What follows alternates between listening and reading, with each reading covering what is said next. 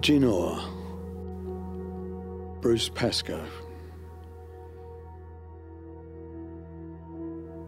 This podcast was recorded on the traditional lands of the Wurundjeri Woiwurrung people of the Kulin Nation. We acknowledge and pay our respects to all Aboriginal and Torres Strait Islander people and their elders past and present, as the custodians of the world's oldest living culture. To celebrate the Wheeler Centre's Spring Fling, we asked six beloved Victorian writers to reflect on the theme above and beyond, considering what it means to look further, delve deeper, and ask big questions of ourselves and the world around us. The following is an audio recording from Yuin Bunurong and Tasmanian man and best-selling author Bruce Pascoe, reading his original essay for the project. This work was delivered in partnership with the Metro Tunnel Creative Program. Jinoor, uh, it means the foot, but much more than that. Is my hometown and has been called Genoa forever until around 1850 when one of the local squatters called his farm Genoa, the English attempt at the Yuin word. Soon after, it became Genoa. Many Australian Aboriginal words have been anglicised, but we have the distinction of being italicised. The English couldn't perform the linguistic miracle of saying Roma, so converted it to the bald Rome. Paris became Paris, but with the dull English pronunciation. And so we are now Genoa, perhaps to deliberately distance us from its true meaning. All peoples of southeastern Australia travel to Ngulangul in summer to gather and bake the bogong moth. It was a feast and a festival, but more importantly than both, it was a means of cultural perpetuity. 100,000 years is as close to perpetuity as any humans can know.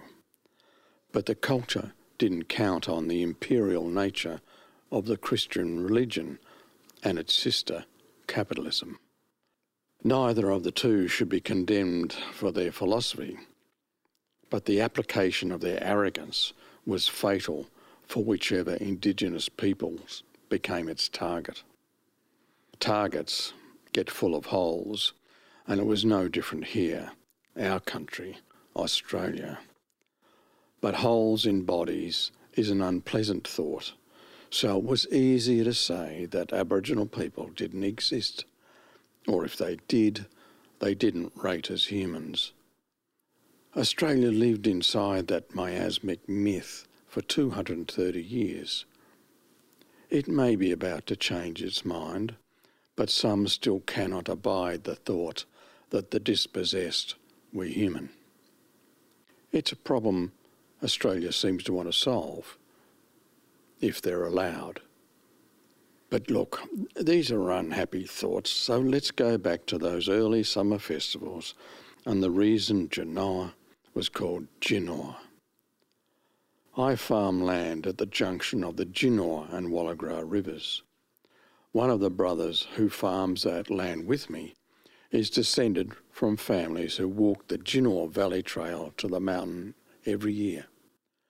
Ngulangul became Mount Kosciuszko.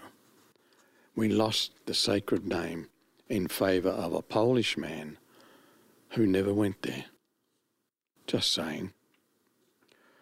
All the groups of people surrounding the mountain, Ngunnawal, Durural, Ganai, Bidwal, Yuin, Wiradjuri and others, approached using the valleys of the rivers as their path. When the southern Yuin and Bidwell walked to the mountain, they walked beside the Jinoor River. They followed the valley path, the footpath. They would have walked through the gorge of the river, where white and blue flowers glow like fairy lights in the high crevices of the shaded gorge. Can you imagine the children swimming and shrieking their delight in the deep pools of the river. Can you imagine the pleasure of their parents as they watched. Of an evening there would be feasts of freshwater mussels and crayfish, murnong and munyang cooked in parcels of river grass in the ground oven. They might have had to give that oven a good tidy up because it probably only got used a few times a year. The children would have learned that there were special songs which had to be sung at particular points in the journey. And by the time they reached the plateau around Delegate, they would have been able to see the smoke from the fires of other travellers in neighbouring valleys. Excitement would be building. Children would have been looking forward to playing with friends they only met on summer holidays. Perhaps young men might have dreamt of young women they hoped had made the journey. And this time, not only would they have seen the smoke, but they probably heard the songs too. The sense of anticipation would have been palpable in the air.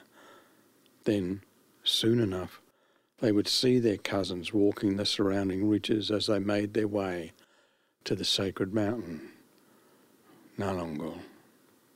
They would have been able to call out to each other, recognise a familiar gait, a profile.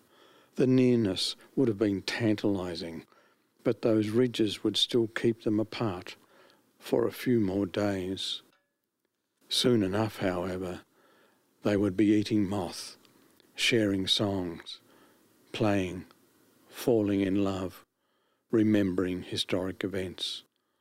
What wonderful talk, song, and laughter there would have been the groups around Nalungul haven't come together like this for some time.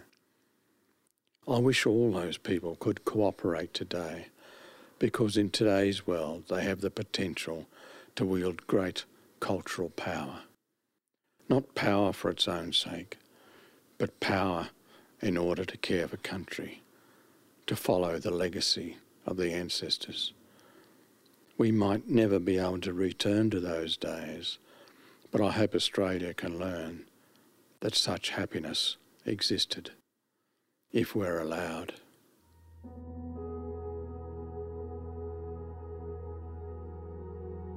You've been listening to Bruce Pascoe reading his original piece, Jinoor. It was recorded on Wurundjeri Woiwurrung land. This work was commissioned by the Metro Tunnel Creative Program in partnership with the Wheeler Centre as part of Spring Fling presented at venues across Melbourne from the 2nd to the 14th of October 2023. Visual artist Enoki has created a series of vibrant, visually arresting illustrations in response to the original essays. You can view these artworks at the Town Hall station site at the corner of Swanston and Collins Street from the end of September 2023. Read the essays in full and discover more audio recordings from the project at wheelercentre.com.